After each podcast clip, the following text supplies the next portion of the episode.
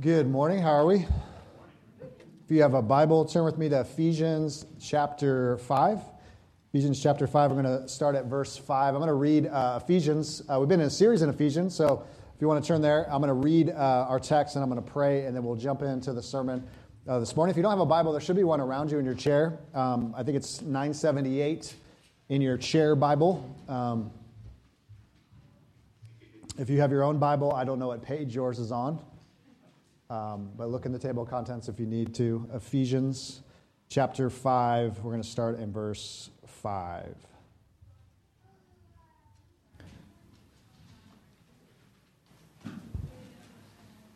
This is going to make you really chipper for the holidays. For you may be sure of this, that everyone who is sexually immoral or impure, or who is covetous, that is, an idolater, has no inheritance in the kingdom of Christ and God. Let no one deceive you with empty words, for because of these things the wrath of God comes upon the sons of disobedience. Therefore, do not become partners with them, for at one time you were darkness, but now you are light in the Lord. Walk as children of the light, for the fruit of light is found in all that is good and right and true. And try to discern what is pleasing to the Lord. Take no part in the unfruitful works of darkness, but instead expose them. For it is shameful even to speak of the things that they do in secret. But when anything is exposed by the light, it becomes visible. For anything that becomes visible is light. Therefore it says, Awake, O sleeper, and arise from the dead, and Christ will shine on you. Look carefully then how you walk, not as unwise, but as wise, making the best use of the time, because the days are evil. Therefore do not be foolish, but understand what the will of the Lord is. And do not get drunk with wine, for that is debauchery, but be filled with the Spirit addressing one another in psalms and hymns and spiritual songs, singing and making melody to the Lord with your heart, giving thanks always and for everything to God the Father in the name of our Lord Jesus Christ, submitting to one another out of reverence for Christ. And this is the word of God for us this morning. Let's pray and ask for God's help. Lord, we, we come to you and we know the, the primary way in which you speak to us is through your word. And we know it's a living word. It's living, it's active, it's like a double edged sword. Um, that when it's open, when it's read, when it's preached, it does work on us. Um, it goes after our souls, our hearts, our desires, our inclinations. And so we just pray now, Father, by the Holy Spirit, that you would have your way with us, um, that you would come and meet us, uh, that you would teach us, that you would guide us, God, um, that you would illuminate us to, to hear and receive what you want to say to us. And then, Lord, just as, as the scriptures say, help us not just hear your word um, and, and deceive ourselves, but also to, to do what it says. Um, so help us now, and we pray this all in Jesus' name. Amen. So I don't know when it began. Um, at a young age, I, I became uh, fascinated with why people do what they, they do. And, and I don't know if that was God's sense of humor later calling me into to ministry and having the opportunity to be with people and counsel people and kind of go like, why, why are you doing that? Like that's going to lead nowhere good. Um, and then also kind of dealing with my own inclinations, my own sin, my own evil, my own heart that I want to do good. I want to live a good life. And yet often I see this inconsistency within me. Like I know cognitively I should do this, but then over here it's just like, you know, binging Netflix for nine hours. It just seems like a good use of my time right now. Um, and so whatever whatever it is, I just became kind of obsessed and fascinated with, with the heart and, and desires and action and, and, and the inconsistencies um, of those things. And, and around uh, this time, a few years back, I, I, picked up this book by Daniel Pink. Uh, he wrote a book called Drive. It's, it's Drive, and then the subtitle is The Surprising Truth of What Motivates Us. And it's an interesting book. It's about work um, and, and why people do what they do and how to, how to create a culture in your, in your workplace that, that motivates people to, to be better employees and, and get the job done. And, and, what he talked about in that book was what he called the carrot and stick syndrome, which is basically um, if we give people enough money, they'll be good employees. If we give them enough benefits, they'll work really hard. But what he did in his study um, was he realized that none of those things actually motivate people that no amount of blessing, material blessing, no amount of money will motivate us to be good employees, right? They've even seen this in the sports world. The guy uh, or gal who gets the big contract, and then it seems like they're just kind of mailing it in after a while. It's like, well, I got $100 million. Why do I need to work out anymore or practice, right? And so it's an interesting thought to think what really motivates us. And intrinsically, it's usually not material things. It's usually not money. I mean, you can have all the money in the world, and then what? You just want more, right? So, so what is that? And as I was reading that book, I just thought, well, duh, of course not. because we're made in the image of God. That, that all of us are designed and wired and made for God, but we're also designed and wired to, to live for something bigger than ourselves. And we know in our honest moments that those material things, money things, whatever it is, just don't seem to satisfy. That we want to do work that matters, right? We want to have an impact. Like, I don't think all day long about my paycheck. Well, I'm a pastor, so, you know, I, and it's not very much, but I mean, it's, it's, it's, you know, this is why I do it as I counsel you. I'm just thinking about the bling bling. Like, that doesn't motivate me. But it's saying this work that I'm doing does it does it matter as you teach kids, as you raise kids, as you you know as you're an engineer, as you're a business owner, whatever your your field of work is, we know deep down that that doesn't really motivate us. Now, as we move into Ephesians this morning, is we looked at for, for a few weeks, we looked at the first three chapters of Ephesians, and we said this is really the content of the gospel. This is what we believe about Christ, what he's done, how he's redeemed us, how he's come and made us his own, how he's adopted us in the family, how he's, he's forgiven us of our, our sins. And, and then when we get to chapter four in the letter of Ephesians, now it's the gospel on the ground. How do we live our lives in light of all that Christ has done? And it's that indicative who we are, the gift, and then it's the imperative, the command. Now, go live a life worthy of you, uh, of worthy of Christ, excuse me. And so this morning, as we look at these few verses in chapter 5, what Paul is going to do is he's going to look at the motivations of our hearts. He's going to look at ways in which God motivates us to live a life worthy of Him. Now, as we go into these this morning, it's very essential and vital that you remember the first three chapters of Ephesians, because if you get these reversed, this is a nightmare. This doesn't make any sense. And I'm not going to be motivated to live a life worthy of Jesus unless I understand the first three chapters of Ephesians. That he has redeemed me, that he has restored me, that he has invited me into his family, that he's forgiven me all my sins, that he has made me new in Christ. Now, in light of those things, go live a life worthy of you. If you get these reversed, we're not talking about Christianity anymore.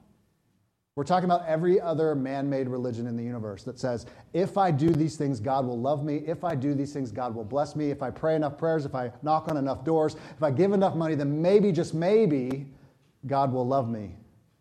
But the gospel is God has already loved us, that even while we were enemies, Christ died for us. The Advent season, even we were enemies, Jesus sent his only begotten Son, the Emmanuel, the God with us to live with us, to redeem us, to restore us, a gift that we didn't deserve. Now, go live a life worthy um, of, of Him. And so this morning, we're going to look at the, the motivations of the heart. And I think that's important because the scriptures do this all the time. And so, so what does Paul try to motivate us to live a life worthy of Christ? And so there's, there's four kind of moves here this morning. We're, we're, he's going to motivate us by judgment. That's a thing. He's going to motivate us by light and truth.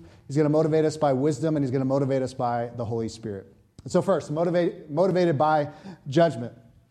Now, there's a reason why I broke this text up the way I did, why I did the sermon last week, stopped at verse 4, and why I'm doing verse 5 is because right before this, as we, if you were here last week or if you didn't get a chance, you can go listen on podcast or iTunes or however the magic happens and it's floating in the Ethernet. Um, but uh, but, but last week we talked about putting on these clothes in Christ, that we are new creations in Christ, that we are, are, are new beings, so we're to live a life worthy of Christ because of what he's done. We put on these new clothes and we put off the old clothes of sin and evil. We put off the old ways of, of living. And, and, what Paul did at the end of chapter uh, 4 and, and part of chapter 5 was he gave these examples of what does that new life in Christ look like. And so he talked about things like anger, and he, talked about um, lying and telling the truth. He, he, he, talked about forgiveness and kindness and mercy, and then even in uh, a couple weeks ago, he talked about unity. Um, but this morning, why I'm picking up in verse 5 is because it shifts to the motivations. Why do we live this way? How do we live this way? How does God motivate us to live this way? And that's what we see in verse, verse 5. So, verse 5 says, For you may be sure this, that everyone who is sexually immoral or impure or who, has, who is covetous, that is an idolater has no inheritance in the kingdom of Christ and God. Let no one deceive you with empty words, for because of these things the wrath of God comes upon the sons of disobedience. Therefore, do not become partners with them. And, and so what, what Paul's doing here is that this is, this is judgment, right? This, is, this, is, this isn't your clothes that you wear anymore. You are a new creation in Christ, so sexual immorality has no place with you Covetousness. Covetousness is, I want this that isn't mine. I want, you know, as, as Exodus, you know, 20 will say, I want my, you know, my neighbor's donkey and my neighbor's wife. And I want all these things that aren't God that, that I believe I need. And if I could have those things, then I'll be satisfied in my soul. And yet God says, well, that's idolatry. That the root of all idolatry, even the root of sexual immorality, is covetousness. I want something that I can't have or I shouldn't have in its proper context. And, so, so Paul is saying, hey, if that's who you are, and you're already part of the kingdom of God, you should have no part in that. That, that you will not inherit the kingdom of God. If that's, that's who you are, if that's how you're living, if that's what you're about, if there's no confession of, of sin, if there, there's no repentance, that's the old man, then there's no, no room for you here. Because that's not what the kingdom of God is about. The kingdom of God is not about evil and sin, it's about living lives of goodness and holiness unto God, who's redeemed us and made us made us new. If you remember in Ephesians chapter 2, verse 6, Paul says we've already inherited this kingdom, uh, kingdom in Ephesians 2 6.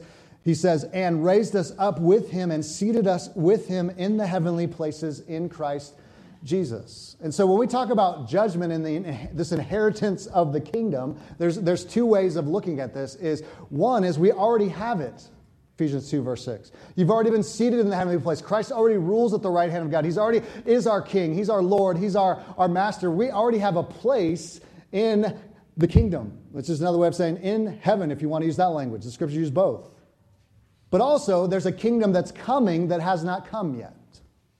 Where Christ, when his second coming, Advent, our expectation in Advent is that Christ is coming again. He already came once, but now he's coming again to redeem and restore all things. That when that happens, we'll also be ushered into this fullness of the kingdom. So we get a little taste of it here on earth in our, in our daily lives, but we also know that there's a future full kingdom that is coming. And he's saying that if you're about sexual immorality and idolatry and worshiping everything but God, there's no place for you here.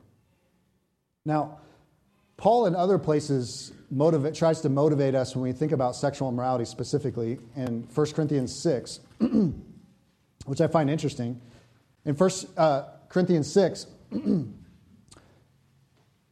verse 12, he says, All things are lawful for me, but not all things are helpful. All things are lawful for me, but I will not be enslaved by anything sexual morality, idolatry, food, Netflix, whatever. Food is meant for the stomach and the stomach for food, and God will destroy both, one and the other. The body's not meant for sexual immorality, but for the Lord, and the Lord for the body. And God raised the Lord and will also raise us up by his power. Do you not know that your bodies are members of Christ? Shall I then take the members of Christ and make them members of a prostitute? Never. Or do you not know that, the, that he who is joined to a prostitute becomes one body with her? For it is written, the two shall become one flesh. But he who is joined to the Lord becomes one spirit with him. Flee from sexual immorality. Every other sin as a person commits outside the body, but the sexually immoral person sins against his own body.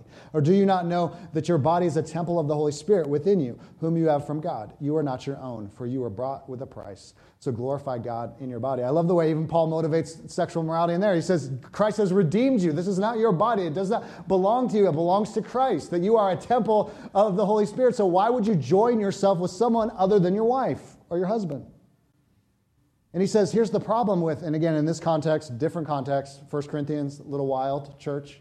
Um, hopefully that's not a problem in our church, but you know, the, the, there were people that were you know, sleeping with prostitutes. And he says the problem with that is not the act of sex. The problem is you're becoming one, one person, one flesh with them. That's what sex is about. That's what marriage is about. You become one flesh with the other person. So you're giving your soul to them, to someone who's not your wife and not your husband.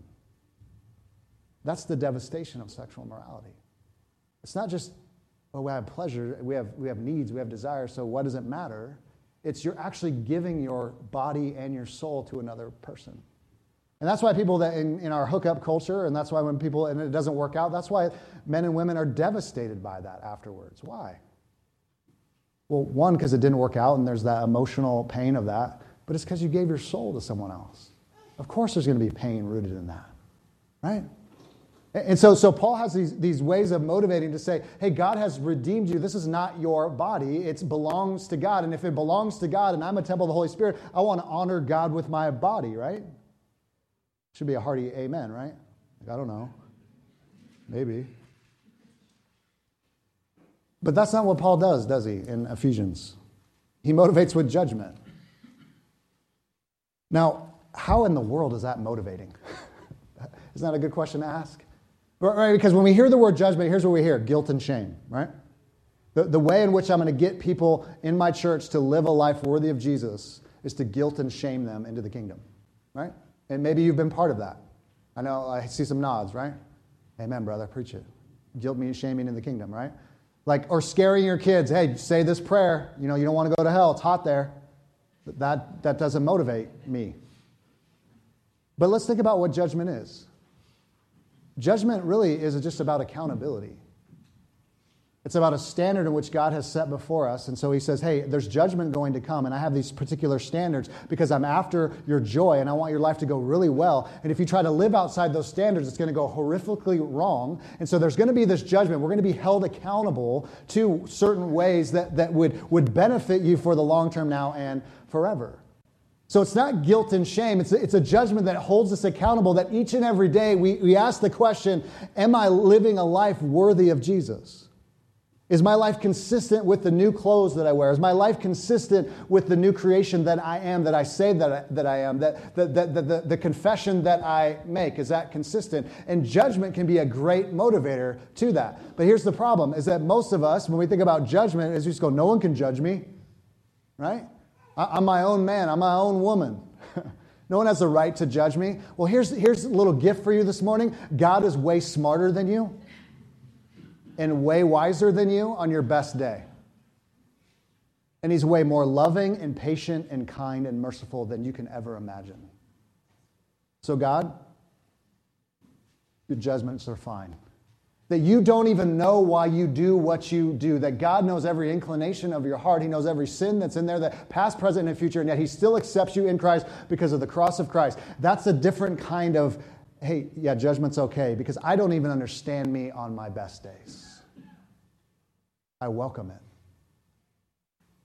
Because I want to one day inherit that, that kingdom and be part of that. That if Jesus is my king and he is my Lord and he is my master, of course I want to listen to what he has to say. Because he always has my best intentions. That doesn't mean it's easy, right? That, that, I mean, that's a weird thing when you become a Christian. All of a sudden, you have this conviction over sin. You're like, this, this is lame. Like I have to like think about how I live my life. I didn't like that before when I was just living it up. Just do whatever I want. But over time, as God transforms you and sanctifies you by His Spirit, you go, oh, there's a lot of joy here and a lot of love here, and there's a lot of mercy here, and this is the best way to live my life. Because I was just making a mess over here. And so judgment is, is, a, is a way to hold us accountable to, to God's commands and God's standards and God's God's ways because we are new creations in Christ. Now, you might have caught this in the text, is, is the problem in the early church, at least when this uh, letter was, was written, um, is verse 6 Let no one deceive you with empty words, for because of these things the wrath of God comes upon the sons of disobedience. So, a lot of scholars say that there's some Gnostic teaching going on that, that was basically Gnosticism was, was this kind of form of kind of hyper spirituality that said, like, the body's bad and all that matters is spirit. And so it really doesn't matter what you do with your body. Um, and, and, so this, this teaching is kind of filtering out and very similar to even our day. It's just, it doesn't matter what you do. You do whatever you, whatever you feel is your truth. Whatever your emotions tell you, whatever, right? I mean, just fill in the blanks. Just do that, and that's okay. But he, but he says if anyone's even saying that, they're saying it doesn't matter. There are no standards, there are no rules. You are the person. If that's who you feel you are, and you think you need to act on those things, you go and, and do that. And I find it really fascinating when it comes to this sexual morality conversation, is because we wouldn't do that with anything else in life. If I came to you and said, hey, I just feel like I need to just kill everyone in here, you'd go, oh, that's fine. Live your truth, Ryan. Totally fine. If that's what's in your heart and that's the inclinations of your heart, you go for it, buddy. Right? Because it's all about you and it's about your freedoms, right? We wouldn't do that. We wouldn't apply it to anyone. You have someone's living a destructive life, and you just say, I mean, how is that loving and kind and gracious? It's not at all right? You wouldn't do that to the addict and just go, hey, it's fine. Just drink more beer. It's fine. Just shoot more heroin in your eyeballs. It's totally fine. Live your truth, buddy. Right? But isn't that kind of what we do? Because we don't want to invade and actually speak truth to anyone. But it's God's kindness and God's mercies that He would say, no, there's actually this, this judgment, this standard that we stand before God to say, I want the best for you. I want, I want your joy to be so amazing, and, and I want you to live this holy, godly life. And, and guess what? Holiness and godliness always leads to happiness, by the way. And this garbage that we hear is like, no, God just wants you to be happy. I mean, God just wants you to be holy. Like, so that means you're just a miserable jerk? No. Holiness always leads to joy and happiness. Always. We live in the way God would want us, it's, it's, it's great joy because that's how He's designed the universe to work. Like, that's crazy talk. Like, so these Christians just so mad, just, oh, I'm angry, I'm just living my holy life. Those sinners, just angry. I'm just like, how is that joy? How is that love, right? I mean, just like tell your face. I don't think you're doing it right. Okay, I'll stop. But it's important for us as we move to the next one is that we don't go, hey, yeah, the, the, those people out there, you know, they're not going to inherit the kingdom. Is, is judgment begins with the house of God. And so it's important for us as believers in Christ, this, again, this is being addressed to a church, is that we take stock of, hey, how, am I living a, a holy life, a godly life? Am I honoring Jesus with everything? My sexuality? Is there idolatry in my life? Are there things that I'm making uh, God replacements in my life? And you've heard me say this many times is that most of the God replacements in our lives are good things, by the way. Family, job, hobbies, whatever. They're not, you know, heroin for most of us. And if they are, please come talk to me, get help. We, we, we can help you with that. But but, but for the most part, it's taking this good thing like a family, taking this good thing like a job, and making it an ultimate thing. And so we bow down and we sacrifice to this thing, whatever that thing is. Okay. Motivated by judgment. We're also motivated by light and truth. Light and truth. Notice where, where, where, where it moves here in verse 8. Uh, For at one time you were darkness, but now you are light in the Lord. Walk as children of light, for the fruit of light is found in all that is good and right and true, and try to discern what is pleasing to the Lord. Take no part in unfruitful works of darkness, but instead expose them. For it is shameful even to speak of the things that they do in secret. But when anything is exposed by the light, it becomes visible. If anything that becomes visible is light. And so, so Paul's going to use this motivator. First, it's judgment. It says, hey, we're held accountable to these particular standards that if we are kingdom people, if we are new people in Christ, then, then we should live a particular way. But now he's going to motivate us by, by light and truth. And, and what's so fascinating about this, this move that he does is notice what he says about light and truth. He doesn't just say, hey, you used to walk in darkness, in sin, in evil, and now you walk in the light of the gospel, or the light of God's truth. Notice what he, what he says, actually. Did you catch it? Verse 8 For at one time you were, what's the word? Darkness. But now you are light in the Lord. That, that's a game changer right there. Not, I, live, I used to live and walk as sons of disobedience, as the scriptures say, which we all did. Ephesians 2. Walking to the sin nature, living that out day and day. But now we actually were darkness at our core. But now we are light in Christ. That He has transformed us from the inside out. So it's not just that we, we loved darkness and now we love light, which is all true, by the way, but that we are light now. That we've been changed, that we are new creations, that we have new clothes on. So he says, now you are to live a, light, a life of light and, and truth. You should love those things. You should love the light, that where there is evil and sin and darkness, we say, no, I don't like that. I don't want to be around that. That's one of the things that happens when you become a Christian, right? I shouldn't love sin anymore. I shouldn't love evil anymore. I should, should love to repent and say, no, I don't like it. I don't like what it does to me. I don't like what it, how it devastates other, other people. And one of the gifts of being a pastor, and it's, it's a painful part of this job, but it's also a gift, is just to remember time and time again when, when I'm with people, and, and, and even when you're with, with people, it's just say, sin is a, I just want to use a cuss word, because it devastates people's lives. And for years and years, I had no language for that. I didn't know why I was the way I was, why my family was the way they were, why the world was the way it was. But this, this evil that's within, these desires that are so warped, these, you know, as, as Augustine would say, these disordered loves cause all kinds of havoc, don't they?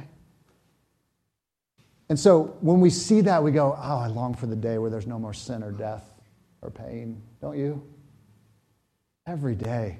And that's just for my own home. Like, I mean, I'm not even talking, you know, wars and everything else and cancer and you name it. I, I just, just every day, it's like, God, I want to do the right thing. I, I want to live a life worthy of you. And there's still these just disordered loves that I need changed. I need redeemed. I need transformed. And, and so, so Paul is saying that, that, that one of the ways we're going to be motivated is to, is to seek and walk in light. In, in light, as he defines it here, did you catch in verse 9? For the fruit of light is found in all that is good and right and true. Good and right and true. Really hard to define what all that means, but you kind of know it instinctively, don't you? Like, like you know what, dark, I mean, my kids know what darkness is, right? Like, let's just use the, the physical, you know, universe here, right? When you go out in darkness, just pitch black. I, remember um, I, I used used to camp. I don't like it. I think it's just, it's weird. Um, my dad said, uh, you know, camping is when you go to the, the, Hyatt and you don't have a coffee maker. He, he says that's camping. Um, but um, if you don't have to choice, if you don't have to live outdoors, why would you? Like that's just a weird thing. Um, sorry, that's not the point. But but you you go. It's not comfortable. But you go camping. And I remember when I, we'd go camping and you'd just be in pitch black. And I, am a city guy, so you know there's lights everywhere, right? You're just used to street lights and all these things. And you get out in the woods and it's terrifying, right, for a city guy because there's no light. Like the only light is stars, right? And, and so you're just walking in, in, in darkness until you pull out your flashlight and you illuminate. And isn't it amazing how darkness just flees? And now you can see. And see, th- those metaphors in scriptures are, are, such a powerful way, I think, of understanding how, how light exposes darkness. That when the light gets up next to the darkness, it's like cockroaches and they just flee and they run away, right?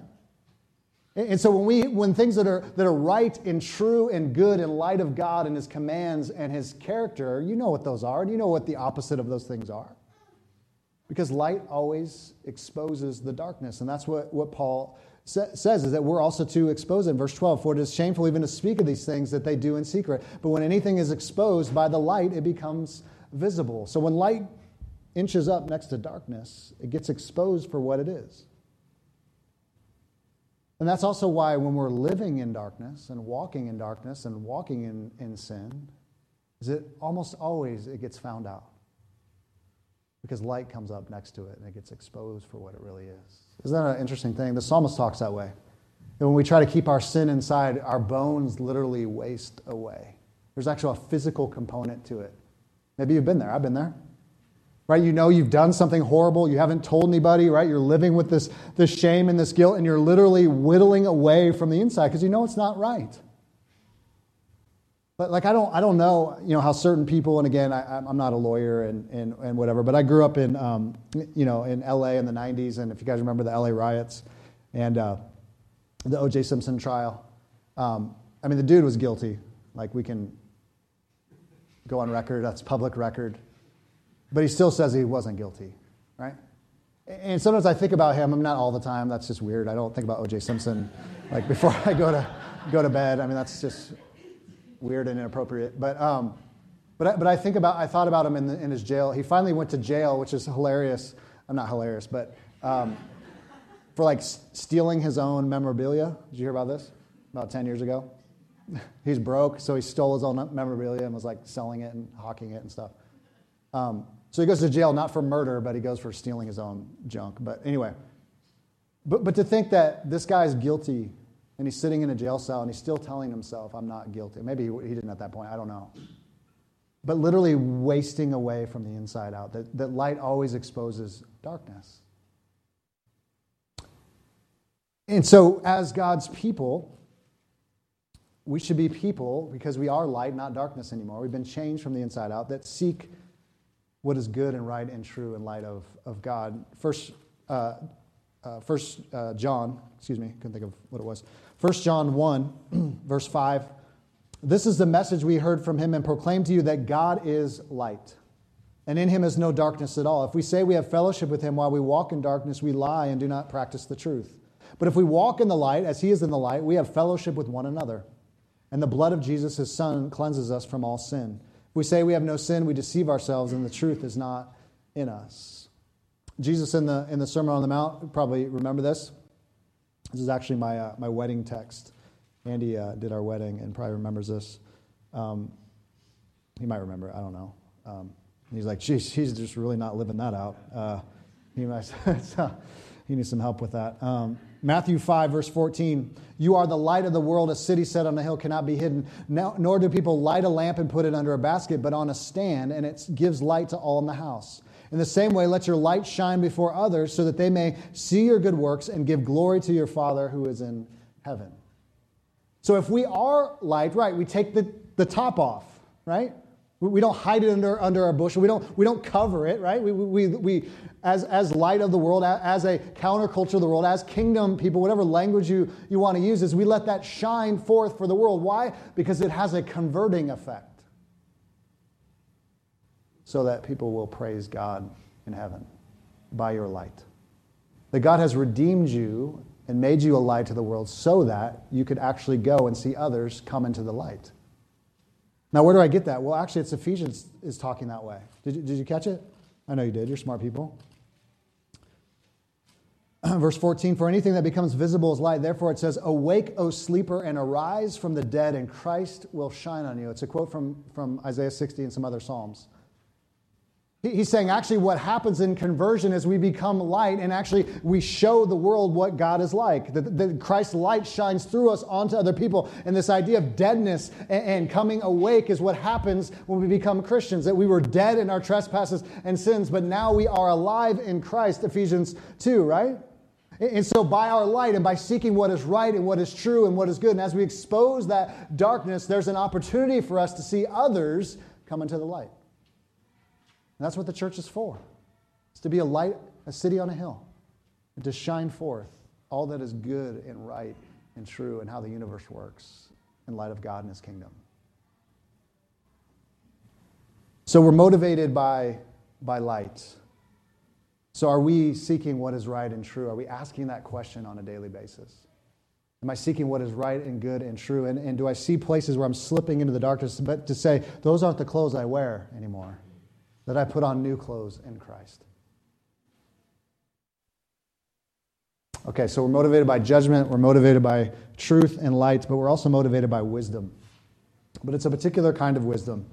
Verse 15 Look carefully then how you walk, not as unwise, but as wise. Making the best use of the time because the days are evil. Therefore, do not be foolish, but understand what the will of the Lord is.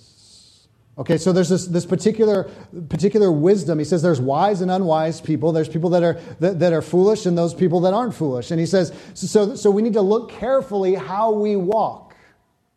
And actually, by definition, that's the mark of a wise person.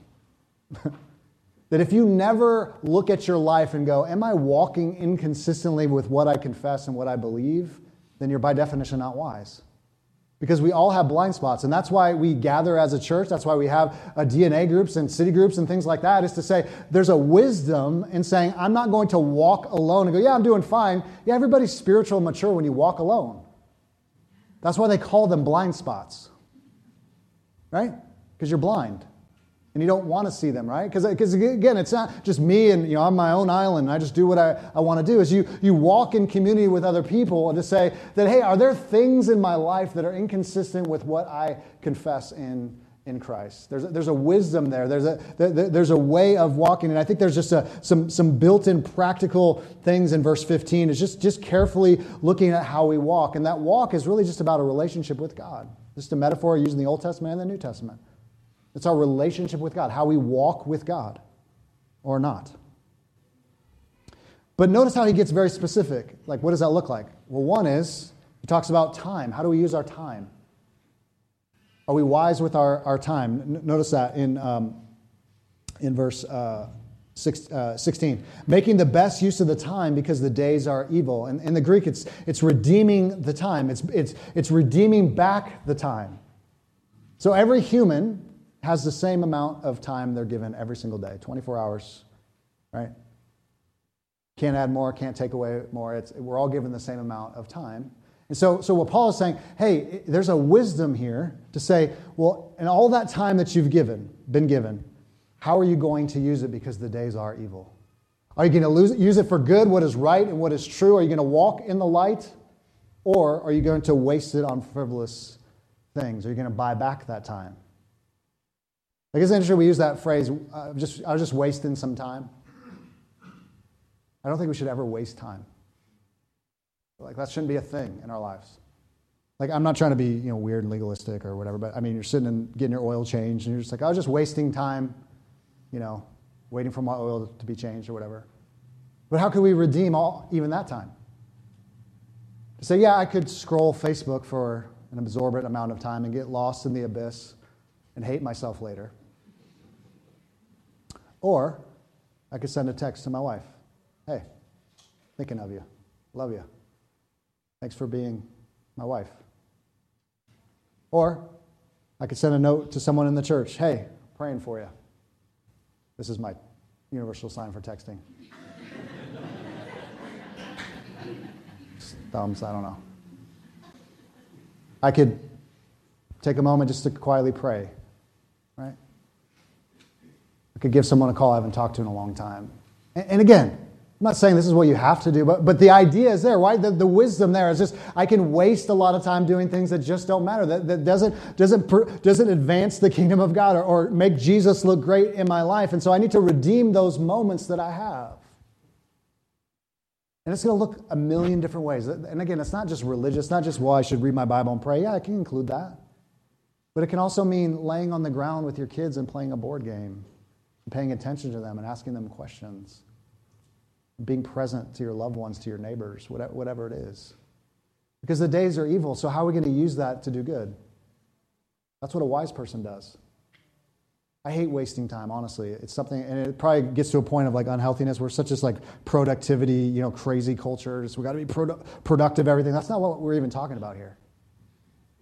But to say these little cracks of life that I have, how do I use them for the glory of, of God that he's, he's given me. Because Christians should see time differently, that it all belongs to God.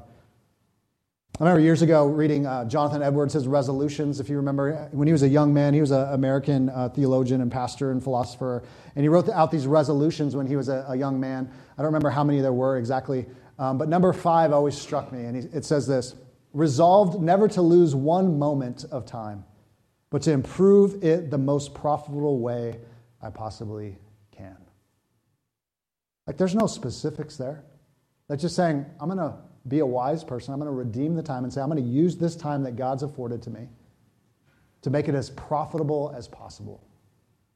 And I don't know what that's going to look like for you. It's going to look different for, for me, but I think there's some wisdom there. Um, I also I read this week um, that uh, you probably heard that George George uh, Bush Senior died, uh, former president, um, and uh, he was 94 years old. And you know all these stories come out. He, he was, seemed like a pretty pretty good guy. And, um, and one of the things that he did was uh, before he became, uh, before he was, he was a one-term president, um, and before he, uh, Clinton was going to take office, he wrote a handwritten note to Clinton. And, uh, and they actually had the note online. You can read it. It's pretty, pretty fascinating. It's just very kind and very, you know, and again, Republican, Democrat, holy cow. I mean, in our day, it seems like everyone just gets along really well. Um, but he writes this note, and at the end, this really struck me. It said, I want you to know I'm rooting for you big time. I mean, just that's how our political climate is today.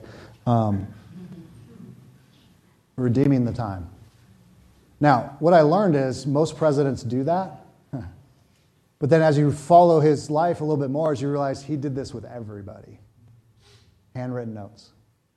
Hey, I'm thinking of you. I just want to encourage you. And I just go, the time, and again, different day, different time. It's easy. I think sometimes it's, we, we kind of take the easy route. Email's fine.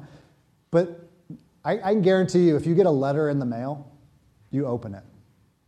Like a handwritten letter, like you don't just trash it, unless it's bills, but, um, or junk mail. But someone that's taken the time to actually write down and say, hey, I'm just thinking of you, right? You keep those probably in a file somewhere. Email, okay, hey, thanks. Text, okay, that's great. But there's just something about that. How can we redeem the time to say, hey, I'm, I'm thinking of you? I'm rooting for you. I'm praying for you. So, use of time, but also, Paul says, also discerning the will of God. Now, again, big, huge topic here. But there's, there's two kinds of wills of God. And so, one will of God is, is really just his general will. It's what he desires for the whole universe, what he desires for us, his ways, his commands, etc. Um, and, and those are you know, big things, the things that are revealed to us in Scripture that are really clear. You know, Ephesians 1, we spent some time there. You know, even as he chose us, uh, Ephesians 1 4, even as he chose us in him before the foundation of the world, that we should be holy and blameless before him. In love, he predestined us for adoption as sons through Jesus Christ, according to the purpose of his will. You go down to verse 11. In him we have obtained an inheritance, having been predestined according to the purpose of him who works all things according to the counsel of his will. So, so God's general will is that we would uh, that he would redeem a people for his name. He would adopt us into his family. He would forgive us of all our sins. And then he would say hey now go live a life worthy of me. Go live a holy and blameless life. That's god's will for every christian. There's no question on that. And obviously as we look at scripture how to how to follow god how to live for god the commands that he's given us in light of those things of course that's that's the big obvious things right but the particular will of God, let me help you guys this morning. I know we got some young folks like, hey, someday I'd love to be married, or I'd love to, you know, maybe I, God's called me to do this job. The scriptures give you no inkling of who you're supposed to marry. There's no verse in there. Uh, what job you should take. Oh, yeah. Yep, yep, Cerner. That's it. Got it. Psalm 23, verse 9. Should I go to seminary? Should I not? Am I supposed to be a pastor? Am I not? Right? How many kids should I have or, or not? Right? I, I just want to help you guys this morning that's not in the Bible. It's not. But there is wisdom, there is ways in which we can look at the scriptures and glean and say, okay, it is good that we be married and married to one person, man and woman, of course.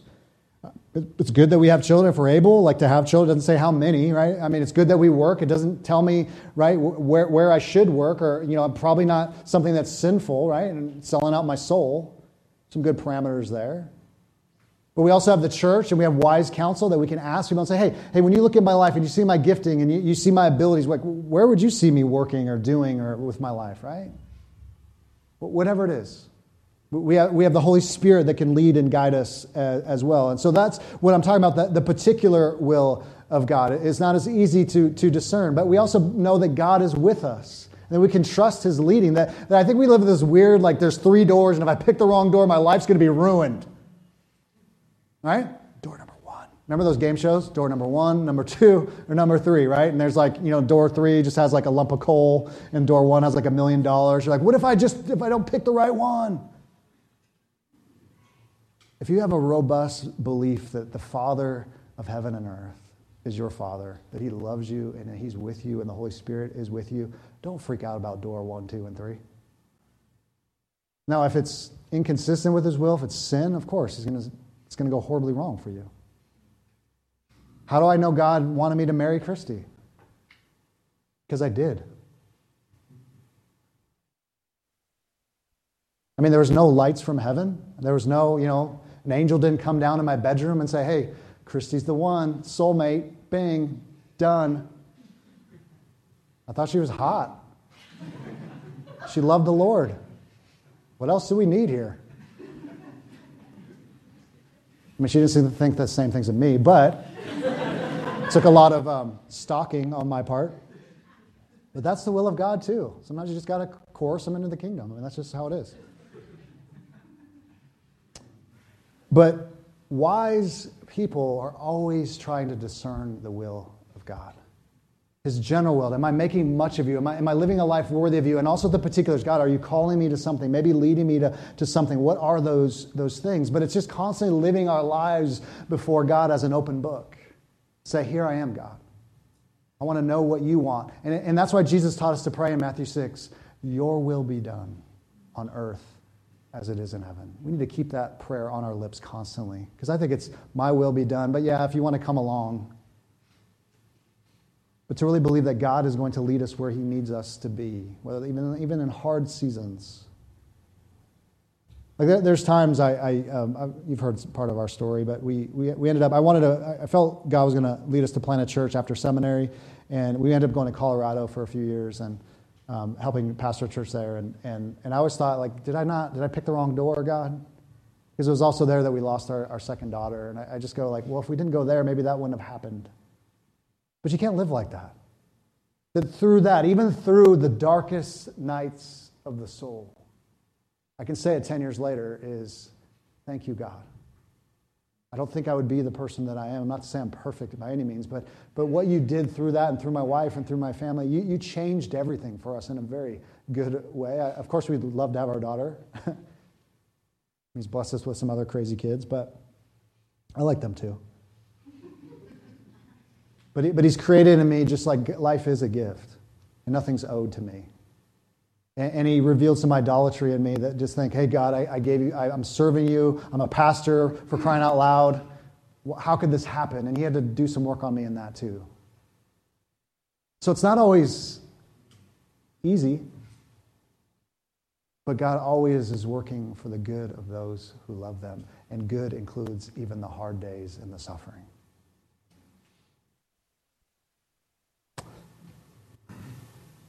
So, lastly, motivated by the Holy Spirit motivated by the Holy Spirit. So we're motivated by judgment. There's an accountability that we want to live a life worthy of God, that we are, Jesus is our King, that there's an inheritance coming. Are we living in consistency in that? We're motivated um, by light. Is are we walking in light or darkness? And we're also motivated by wisdom, how we use our time and how we discern the will of God. And then lastly, motivated by the Holy Spirit.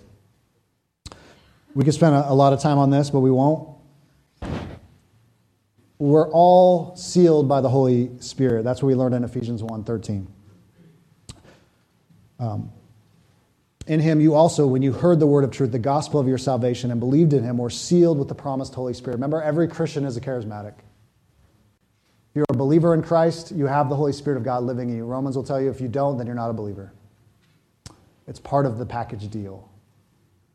But what's fascinating about, our, but, uh, about Ephesians, in verse 18, and do not get drunk with wine, for that is debauchery, but be filled, that's a command, with the Spirit addressing one another in psalms and hymns and spiritual songs, singing and making melody to the Lord with your heart, giving thanks always and for everything to God the Father in the name of our Lord Jesus Christ, submitting to one another out of reverence for Christ.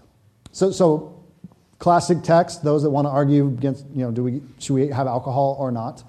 Um, that's not really what this text is about, but it is saying that we shouldn't get drunk on, the, on wine because what, is, what does drunkenness do? I mean, they've showed science of this. It brings down our, our, our, our ability. It actually it's actually kind of a depressive. So it brings us down, right? We can't function. We can't be as clear. And that's why it says drunkenness. Again, too much of it, you're going to be out of control, right? It's going to lead to debauchery, right? I mean, how many people have the story, I drank too much and now I have a child? With someone I didn't want to have a child with, right?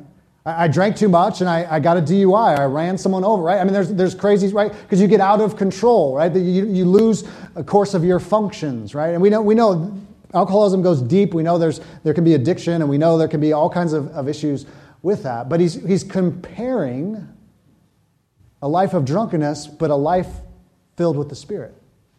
Because what does the Spirit do?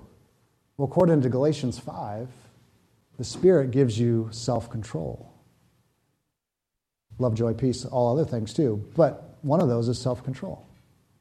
So, so, so, don't, don't get out of control and drink too much and, and, and lose control of your faculties, and it's going to bring you down anyways, but rather live a life that you're alive in Christ, that you're self controlled, that you can live a life worthy of God, that you can be present with God, you can be present with each other. Don't let any substance or anything get into your life that you lose control on any level. Instead, be filled, walk with the Spirit. And so, knowing that is that we have access to the Spirit of God, because this is why this is important. Though we are sealed with the Spirit, Paul commands us to be filled with the Spirit. So, so, what that means is we always have the Holy Spirit, but at the same time, as my pastor friend used to always tell me, Ryan, we leak.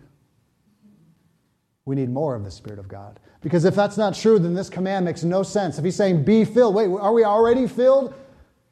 Is there a second class of Christian that I don't know about? No, no, no, no, no. We already have the Spirit of God, but you need to continually, that's the Greek, continually be filled with the Spirit of God that gives you love, joy, peace, self control, perseverance, kindness, goodness. That we should seek it every single day because it's available to us. So if you are a believer in Christ, please come and take communion. We'd love for you to celebrate with us. Uh, there'll be two uh, lines up in the front. If you have any kind of allergies, uh, gluten free bread, nut free bread there in the middle, please feel free to take that. If you're not a believer, we have some prayers in the uh, city life. We'd love for you to think on that and, uh, and, and, and reflect on that. If you'd like to talk more about what it means to follow Christ and, and why it matters so much to us, come talk with me or one of our elders. We'd love to chat with you or pray with you. So, with that, I've gone a little long. Let's pray.